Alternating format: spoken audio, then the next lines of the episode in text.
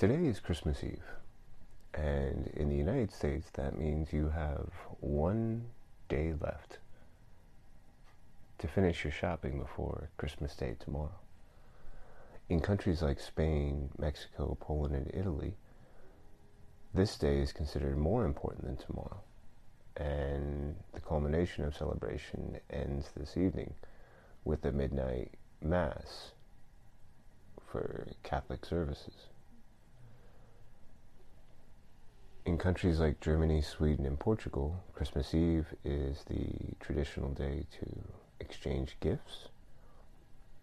And in many other European countries, Christmas Eve is the day when the Christmas tree is brought into the house. It's a day of expectation and excitement. But Christmas Eve like Christmas Day is as much a celebration of a day and the events surrounding it as much as it is a, a mindset.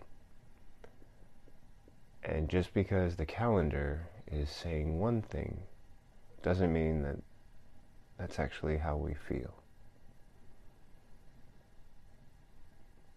Holidays, like anything else, are impacted by the events and the environment surrounding them.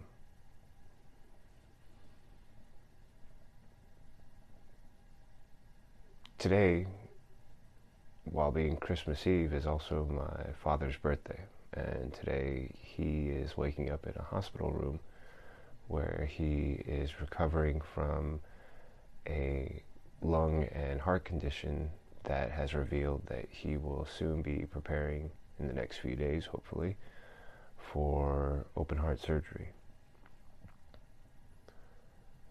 Christmas Eve is uh, a strange birthday for anyone to have. And I'm sure that in some occasions it's felt less like his birthday than it did like Christmas Eve. And others less like Christmas Eve and more like his birthday. But on a day like today, waking up in a hospital, it might not feel like his birthday or Christmas Eve. And for those of us who love and care about him, it can be difficult to think that um, this is how his and our Christmas will be celebrated. It's a stark contrast to the delightful, inspiring, and encouraging images that are part of the Christmas entertainment experience on television, on the radio, in the news, and in movies. And yet, it's part of the harsher reality that can sometimes conflict with the magic and wonder that the holidays uh, have been bringing us since we were children.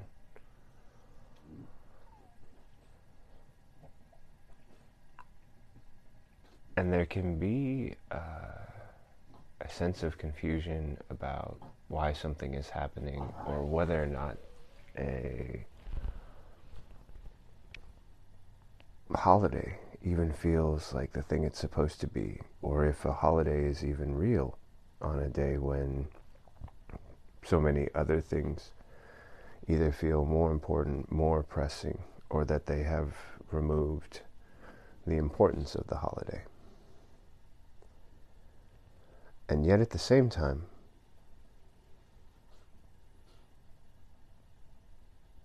because the holiday is a mindset, because the celebration is about the things we make it, even when the government is shut down or political strife and discord are the dominating headlines, that doesn't mean that there isn't a way to see the value in the holidays we celebrate, even when our ability to celebrate them is either limited or hindered. Not all Christmas holidays begin well. Not all Christmas holidays end well. And some stink right from the beginning all the way to the end.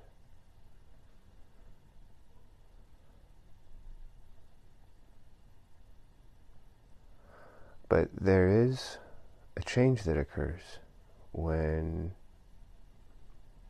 we put our focus for the holiday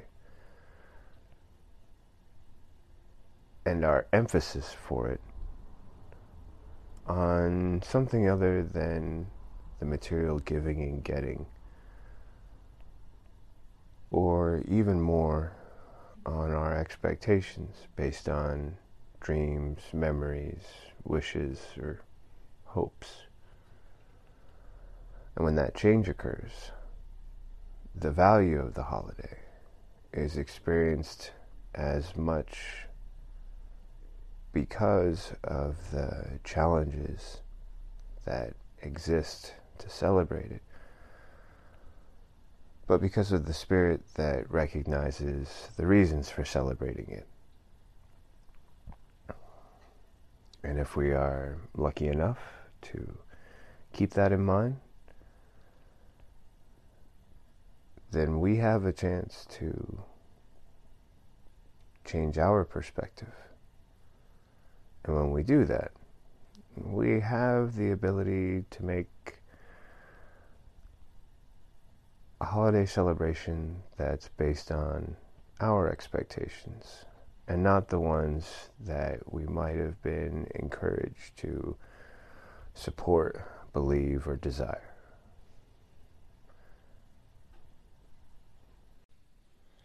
Now we're going to take a quick break to pay some bills with this word from our sponsor. Christmas doesn't feel like Christmas when your father is in the hospital. It's a completely opposite view, a stark contrast to the memories of childhood, in which every member of the family that you expect to be present is present, and there's a, a sense of warmth and comfort and camaraderie. And that contrast can create a, a challenge to either your beliefs or to your expectations. Um, most importantly, to your emotions. My father went in the hospital almost two weeks ago now after sustaining a fall that revealed internal bleeding and that also uh, exposed uh, complications that uh, were created for his lungs and then also revealed a heart condition that needs to be treated very quickly. Uh, in the medical community, apparently it's nicknamed the Widowmaker, and it's a condition that, if it had not been discovered, would have drastically changed his future within the next six months, most likely for the worse.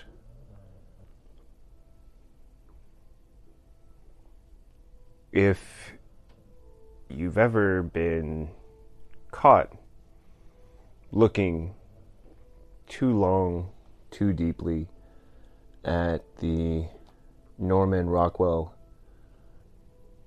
Saturday Evening Post covers of Christmas and Santa Claus and the sort of reflective and introspective images it provides.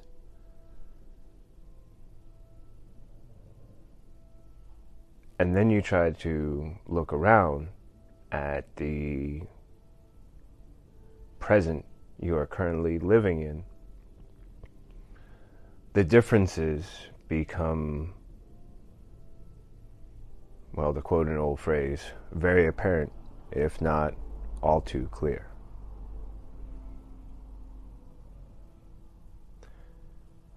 For me, there's always been a chaos that leads to the days building up to Christmas. I often feel it in the days leading up to Thanksgiving, but it's exponentially increased. That's a fun word for me to always enjoy using. It's heightened so much more so by the value that is placed on Christmas, the Christmas experience,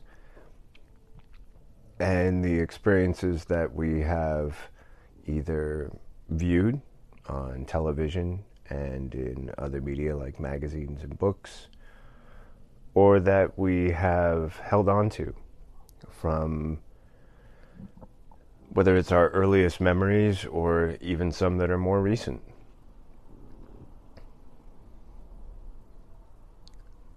And I think that the challenge comes with the expectation of either trying to achieve what we see and trying to achieve what we've experienced in the past.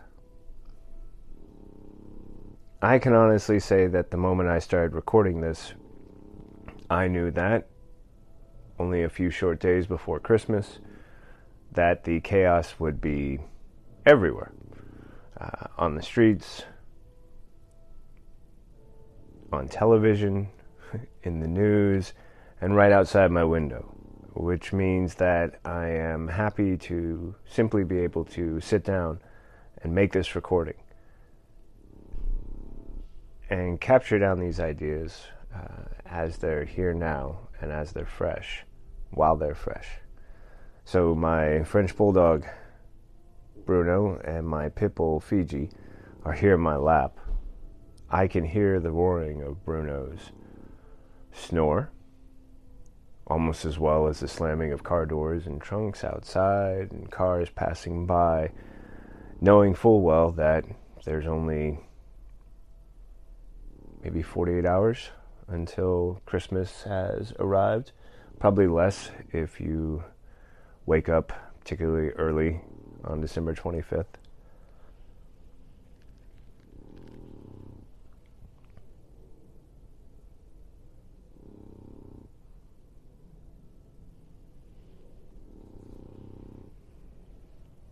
This isn't the first time that my Christmas or the Christmas of those around me has not felt like Christmas. I can remember just 12 years ago when friends of the family had an accident and one of the adults who was working on a roof slipped and fell and broke many bones from the waist down, too many to go into detail. And it was right before Christmas, and it was uh, Christmas in the hospital, followed by a very long and painful recovery. I can personally remember years before that struggling to get presents ready and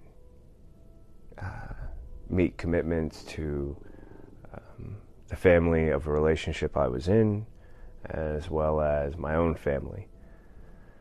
And that near the end of a very long, exhausting day, I arrived to see my parents and my sister and collapse into their arms, exhausted and in tears, and happy to just hug someone and let go for a while.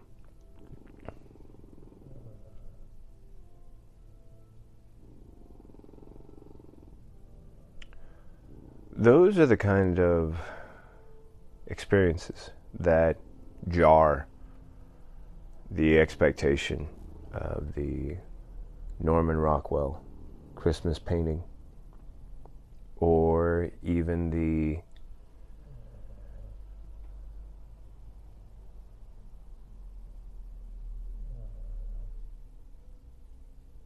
I guess the best word would be the mythology that is created through Christmas movies and Christmas television. It's not that it's not true. It's not that the miracles don't happen. It's simply that uh, when they do happen, they seem so rare. And when they don't happen, they can seem and feel so often, so much more likely.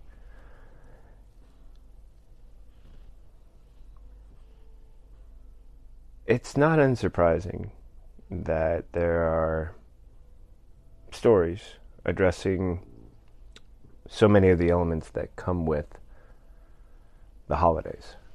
Uh, it was just in the past week that a new study revealed that there are three very distinctive periods in our life when we experience depression deep, searing depression. And that these are caused by events occurring around us. I took heart in the fact that these periods were recognizable and by the idea that they occurred at these, at least as far as they can tell, these three sort of specific time periods. Because it reminded me that, as I said, it was only 12 years ago that there was friends of the family who were uh, experiencing the, the trauma of a family member who was in the hospital and, you know, dealing with all the elements that come with a hospital stay and recovery, compounded by the fact that it was only days before Christmas.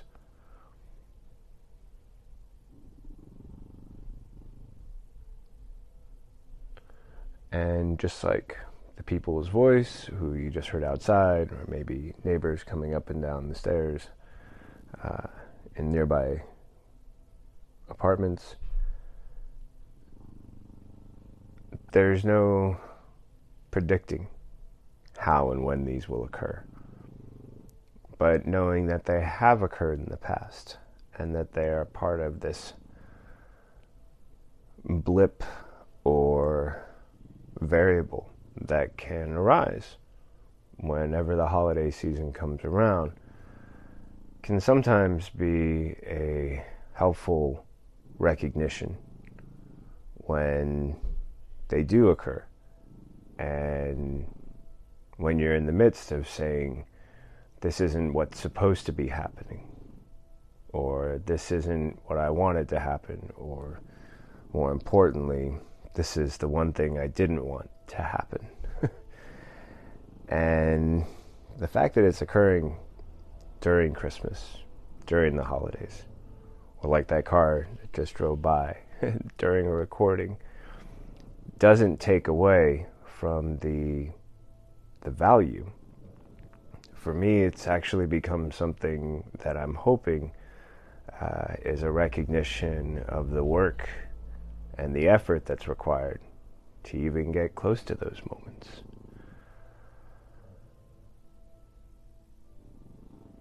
I don't remember Santa ever coming down my chimney. I don't remember seeing him placing presents beneath the tree and then catching me spying, looking over his shoulder to give me a wink before he disappeared, or even finding the cookie with the missing bite and the glass of milk.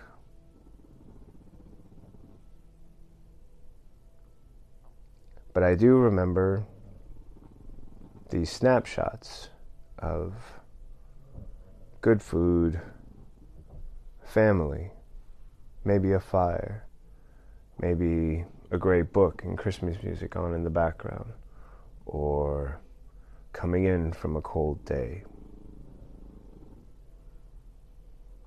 And for so many reasons, those little moments are as valuable, if not more so, than the pictures I, I might have once envied, maybe in some way still do, when I look at the uh, the covers of Saturday Evening Post that were drawn or illustrated by uh, Norman Rockwell.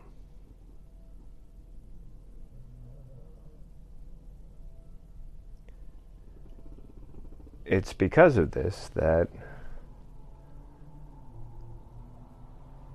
I believe it's been easier now to accept car racing by just now in the background, as well as the other little things that can feel, again, so compounded when the holidays are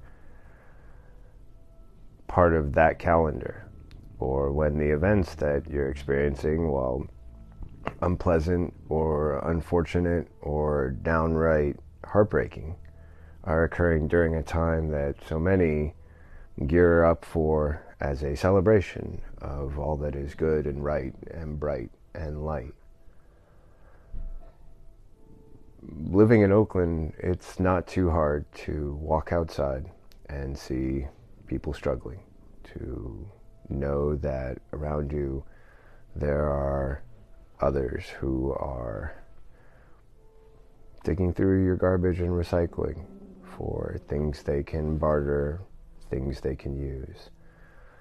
Uh, then under the overpasses, just a few streetlights away, are the tent cities and the makeshift homes, the cars that don't move but provide four walls and a sense of safety and security, and maybe even a few degrees of warmth.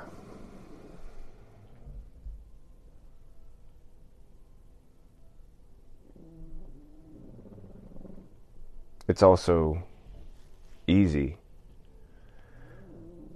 to look at the headlines or watch the news and the updates about the recent Camp and Butte fires and those who lost everything and watched it turn to ash now make do with what little they've been given through charity as they cobble together um, what they can to create the Christmas memory for this year.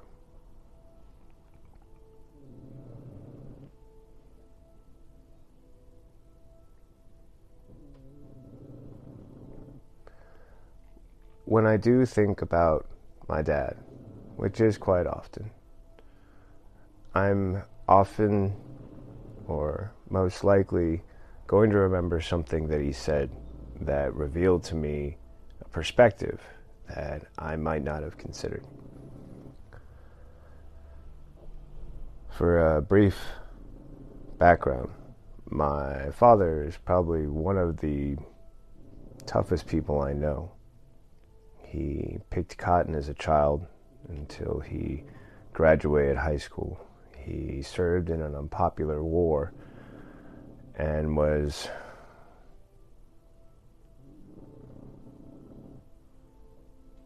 thoughtful enough and able to use enough foresight to gain a trade while he was enlisted so that when he got out, unlike many who returned home as veterans unable to find work, he could secure a job and a future.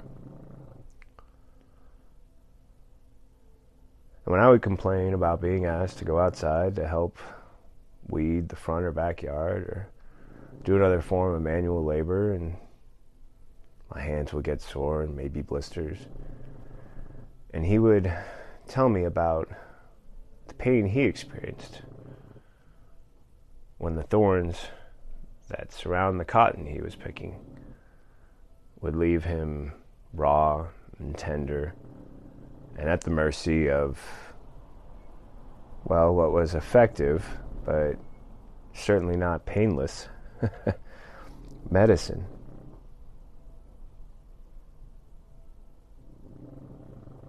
And when I heard those stories, I realized that I couldn't complain because what he was describing was so much more difficult than anything I was experiencing in that moment.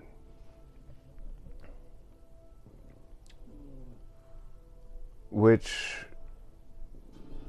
became helpful whenever I was doing something that seemed difficult or was a challenge that I knew would require the best or the most or the greatest of me. And somehow the knowledge that I was his son and he had done the things that I thought, especially when I first heard them, sounded impossible, and yet he somehow had done them. I knew that if I applied that same mindset, I could do them too.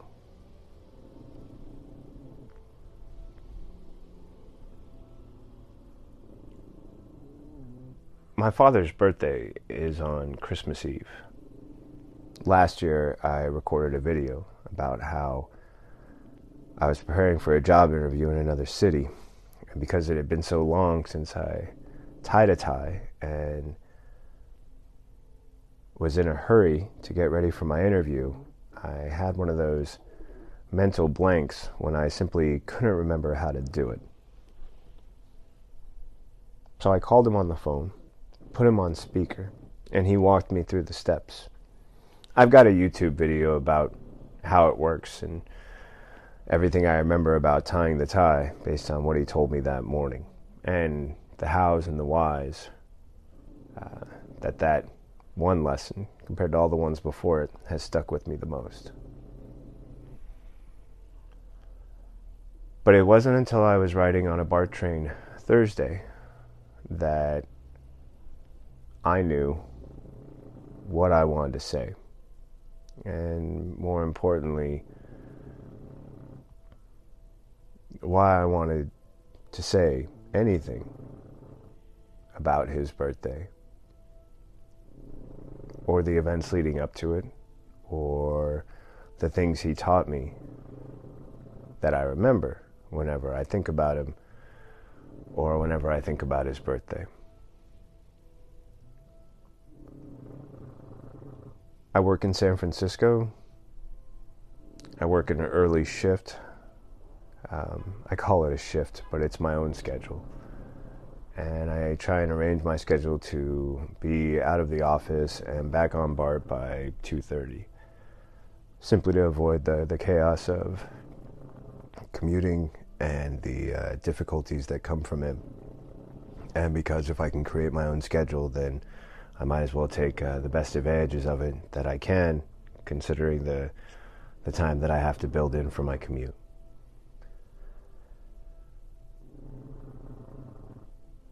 BART can be, uh, which is our Bay Area rapid transit for anyone who's not familiar with the San Francisco Bay Area. BART can be as challenging as any public transit system. There's uh, a history of incidents. Uh, recent news stories have focused on kids stealing cell phones and other electronic devices being taken either individually or by large mobs running through the chains and swiping or beating whatever they can get their hands on. Um, and beyond that, there are the people who don't like to allow others to share two seats if they feel they can take up, you know, both seats by themselves. Uh, there's a few homeless, more than a few. Uh, plenty of people either on drugs or uh, simply trying to avoid somewhere else. And it's a refuge, and not everyone seeking refuge is in the best place. When you combine that with people working an early commute like myself, and then again with the later commuters in the hours to follow, it can create a lot of messes and a lot of confusion chaos and unfortunately a lot of accidents. From the time I board the BART train at the Van Ness station, or I'm sorry, the Civic Center after getting from Muni from Van Ness to Civic Center and then boarding BART there. I have about six stops until I arrive at my stop to uh, disembark, which is always a fun word I never get to use uh, in my day to day. And I boarded the train and tried to go for one of the last cars where sometimes there can be less people. And I had been thinking about my dad and put in my headphones so I could just listen to some music and try not to get too wrapped up in the things going on around me. Gradually, there was some commotion at the other end of the car, and more and more people began to surround me, so that by the time we were reaching the last two or three stops, the crowds near the doors were making it unsafe for people coming on and coming off of the train. Now, I had positioned myself by one door because there were less people, but as I said, more and more people had begun to crowd and surround me. And after I began looking around, I realized that the other end of the car was much more empty. People were looking over there, but I didn't know why. And I wasn't worried because what concerned me more at that moment was the fact that I was part of this unsafe environment crowding around the entry and the exit to the car. And that when people are trying to rush on and off BART and the doors are closing, accidents can happen and sometimes they can be fatal. And few things can be more disheartening at the holidays than fatal accidents. Accidents are bad enough. Something that's fatal just feels more, I don't know, more painful in some way. So I moved down to the other end of the car and I noticed a couple who saw where I had moved to, and they actually moved two seats away from where I was standing. I didn't understand why, but I was also dwelling on some recent text messages I had received about my father and how his condition, which had started out uh, a fall with some internal bleeding that was affecting his breathing, had now turned into a heart condition and a series of questions, and many of them still unanswered. At times, I would glance towards where the crowd was, or the people sitting to my left, sitting to my left on, on their chairs, and they would look at me and then at the floor or around me, but I couldn't bring myself to focus on what it was that they were paying attention to. Finally, it was at the West Oakland station that a gentleman, couldn't have been more than 30, approached me and reached out his arm in my direction. And I thought he was signaling me that he wanted to get past me to get off of the train, which I thought was strange because the doors were opening on the other side. And when I moved, he started to speak, and I pulled out a headphone and he told me that someone had vomited on the floor near where I was, and that it was still just this liquid swimming around, and that some of it was getting on my shoes.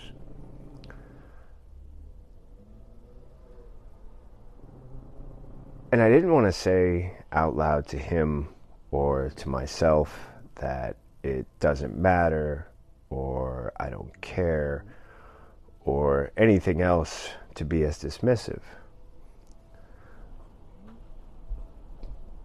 But at that moment, I could only imagine that my father, lying in a hospital bed, facing an uncertain future, would probably prefer to be in my shoes at that moment, standing in a BART car with a small amount of vomit sort of swirling around on the floor by his feet, knowing that in two stops he's getting off, and that however much of a problem this might seem, it'll all be behind him as soon as he walks off that train. And while I know and knew in that moment that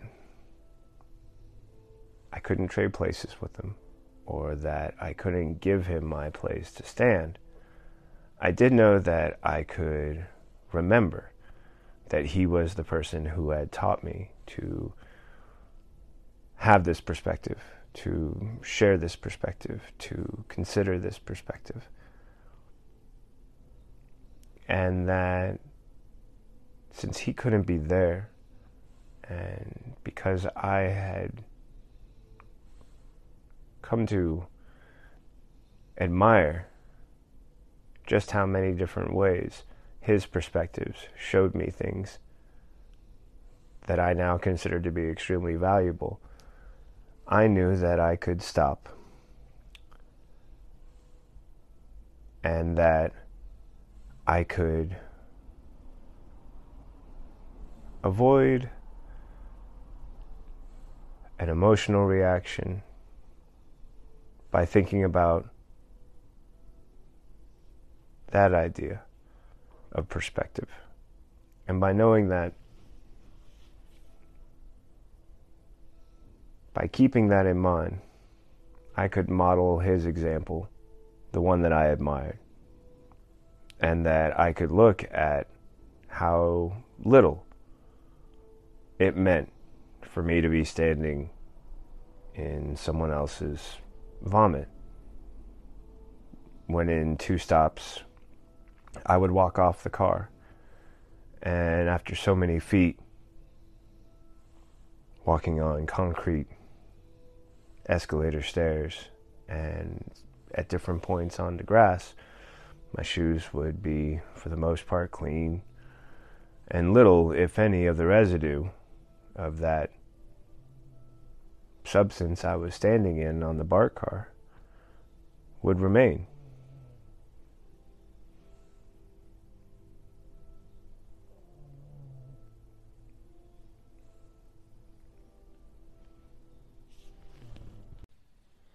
Now we're going to take a quick break to pay some bills with this word from our sponsor. So,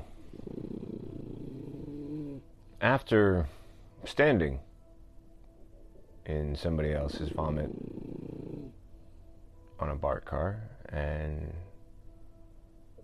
walking away with the perspective that after so many steps it would all be behind me, what could I keep in mind as I was uh, ending one day and preparing for the next three or four that would eventually lead to Tuesday, December 25th, Christmas morning. And I returned to the idea that I heard said by someone I spoke with a short time ago named Far Eye Shields. And Far Eye said, The dream is a gift.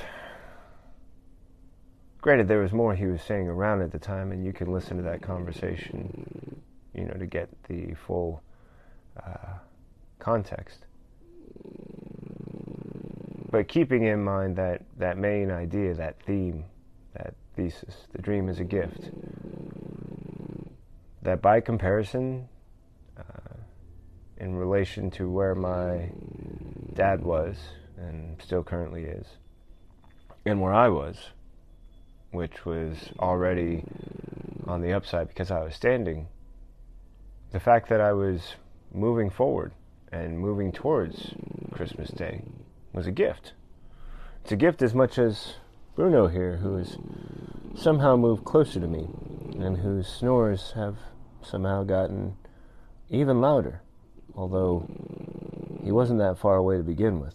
So, how it is that they've gotten louder by him just nudging a few inches closer. Well, it's astounding. And it's also a gift. There's a very popular article on the Wall Street Journal right now that talks about how movies invented Christmas.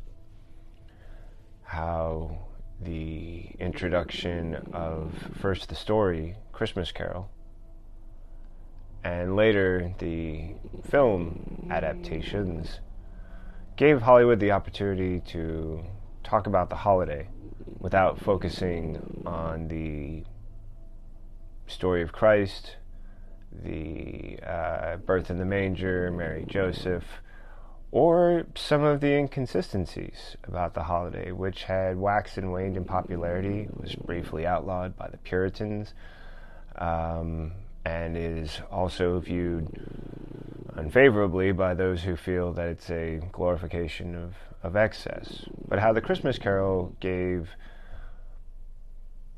movies, without pinning this on Hollywood or any particular any particular movie production company or anything else like that. That it gave movies a way to celebrate the holiday without becoming mixed up in changing beliefs, doctrines, or other philosophies. That the Christmas Carol was a story about redemption without the divine. And that was something that was more easily digestible by the um, largest percentages of the country. And this was actually a trend that would continue uh, in many other films that followed until gradually the divine was introduced. But even when it was, um, for example, in, in something like It's a Wonderful Life, um, which featured both uh, members of the cast and the production who um, were raised in different religious doctrine that supported and um, emphasized the belief and celebration of Christmas. That the message that they focused on was less about the spiritual or uh, religious message and story that boiled down to one that was more human, a recognition of the value of the experience. Because you have to remember, It's a Wonderful Life doesn't start out wonderful, and it goes quite bad in many different ways. And if you haven't seen it, I'm not going to spoil it for you. But when it does reach its conclusion, the revelation made by the main character is that it's a wonderful life in spite of all of the things that at the beginning seem so horrible and terrible. That these moments we are able to gather with family and friends are not perfect and they're so imperfect that they're familiar because of their imperfections and the people who bring them and who not only create but perpetuate them year after year. But that the work we put in, the effort we make, the time we invest to be with one another, to celebrate each other, to make sharing that time something that is valuable, that is worthwhile, that is worth the effort, is the gift. It's the dream that is the gift. It's the. Oh, that's a big dog barking in the background. It's the aspiration. It's the desire to strive for something that, when compared to the pictures, is almost impossible. And, sadly, if it's achieved, often seems to be uh, achieved a great sacrifice, a great personal, professional, or sadly, some other, maybe even deeper form of loss. But at the end of it all, it's the recognition that all of that is done to get to the place where you can look to the ones that are around you and smile and share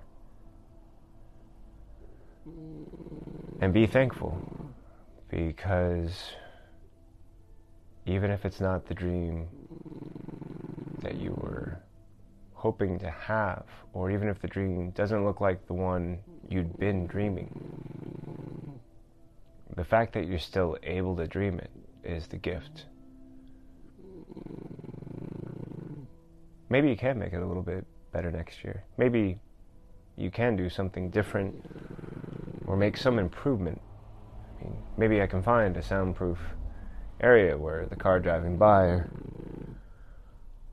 well, I don't know if I can keep Bruno, the snorer, out, but I mean, there's always a possibility. Maybe that's something I can work for. But I also had to work hard enough to get to the point where I could sit down today and make this recording. And when I get the chance to gather with family and friends, those who I am able to gather with, it'll be a gift. I won't be able to celebrate Christmas with my mom and dad in the hospital this year. And even my sister, who will be able to make a trip out later this week, won't be able to be there in person either. Nothing can replace that. Nothing can make it different. But what can happen is I can make the best of the people who I am able to share that day with and who I am able to make the effort to spend time around as we do each Christmas and holiday that I get to celebrate with family and friends in the Bay Area.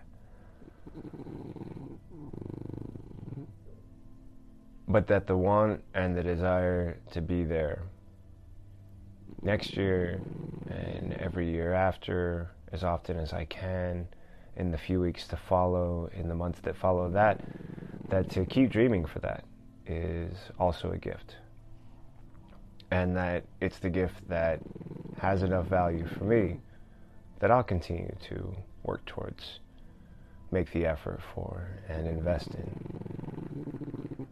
And that, much like the Christmas we will all be celebrating, for those of us who are celebrating it, the work that we will have put in, the time invested, it will all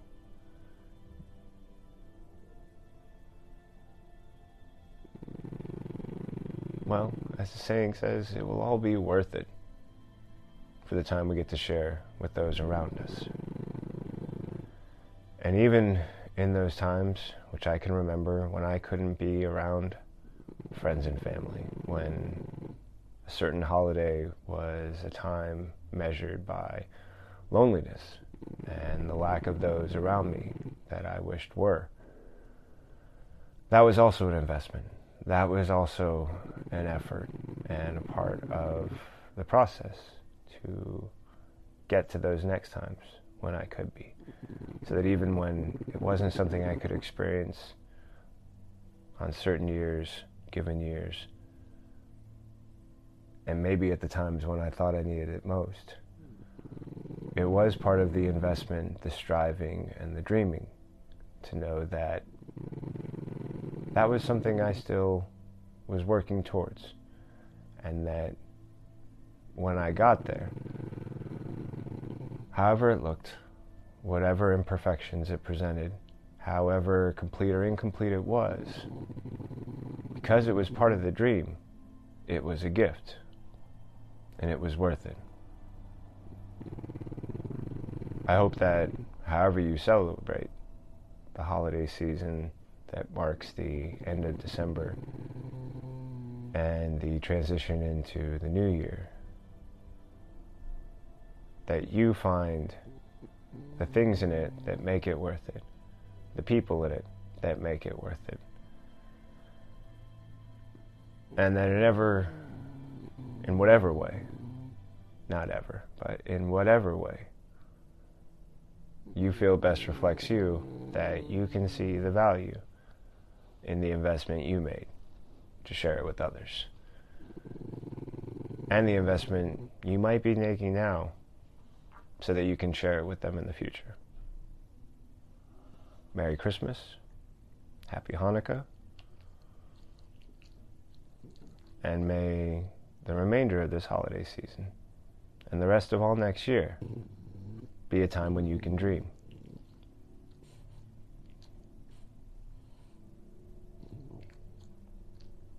I think that might be my only resolution. Let's check back at the beginning of the year and see if that holds true. Have a safe and happy holiday. And now we're going to take a quick break to pay some bills with this word from our sponsor. I recorded this episode yesterday in one take and with little preparation, and I only began thinking about it on Thursday when I was riding that fateful BART train home.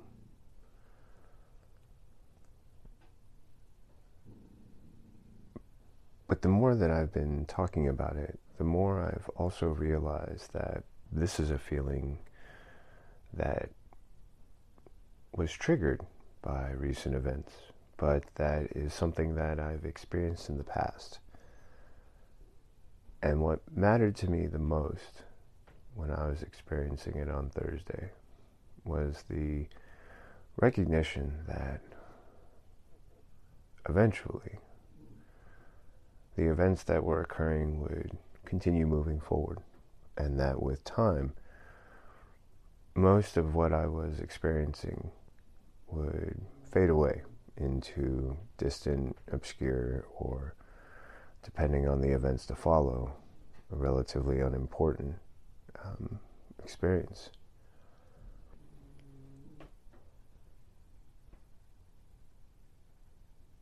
And much like some of the experiences I described in the past, when a accident or unfortunate event would impact a popular holiday, a time that's supposed to be about joy and togetherness and rarely talks about pain or suffering.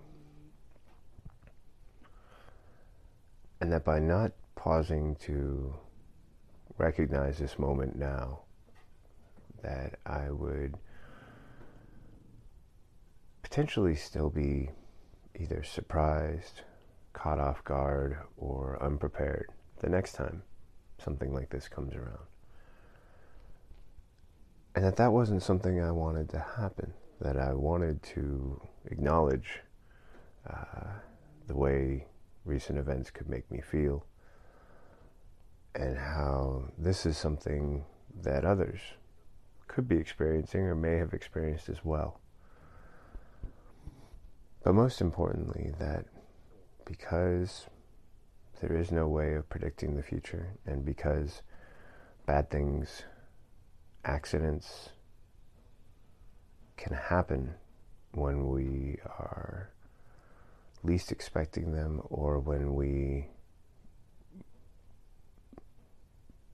for the most part, don't want them to happen specifically at certain times, and they do, it can be a challenge to what we were expecting. And that challenge can really be debilitating unless it's something that we've already been able to prepare for, learn from, and recognize the next time it comes around. And it was that desire to recognize this moment so that I could be prepared in the future to recognize it again is what really drove me to just record this with as little preparation as possible. I understand that it might feel like a little bit more of a journey than some of my other recordings, and anyone who pressed play and took this journey with me, thank you. I wasn't sure where it was going, and even as I'm recording these final statements, I'm still not sure where it has gone or where it could go next. But what I do know is that it was a moment that I didn't want to allow to pass me by. And I'm hoping that by taking the time to address and acknowledge it now, I've made a positive step or movement in the right, best, or better direction, and that if you're on the same journey, maybe you have too.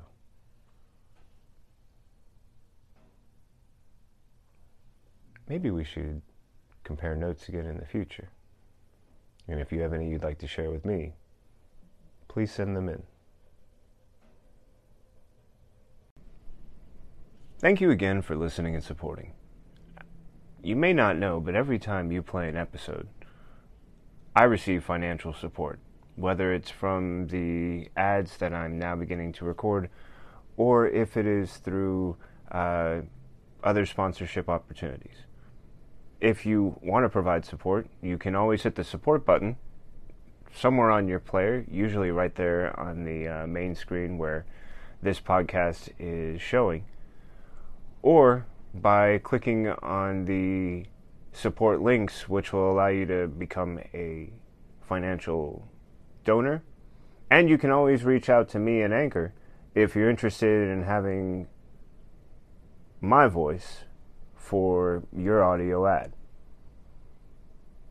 But more than anything, it's every play and every listener that gives me the chance to keep coming back and provide you with the stories that I hope you want to hear and I'm always looking forward to share.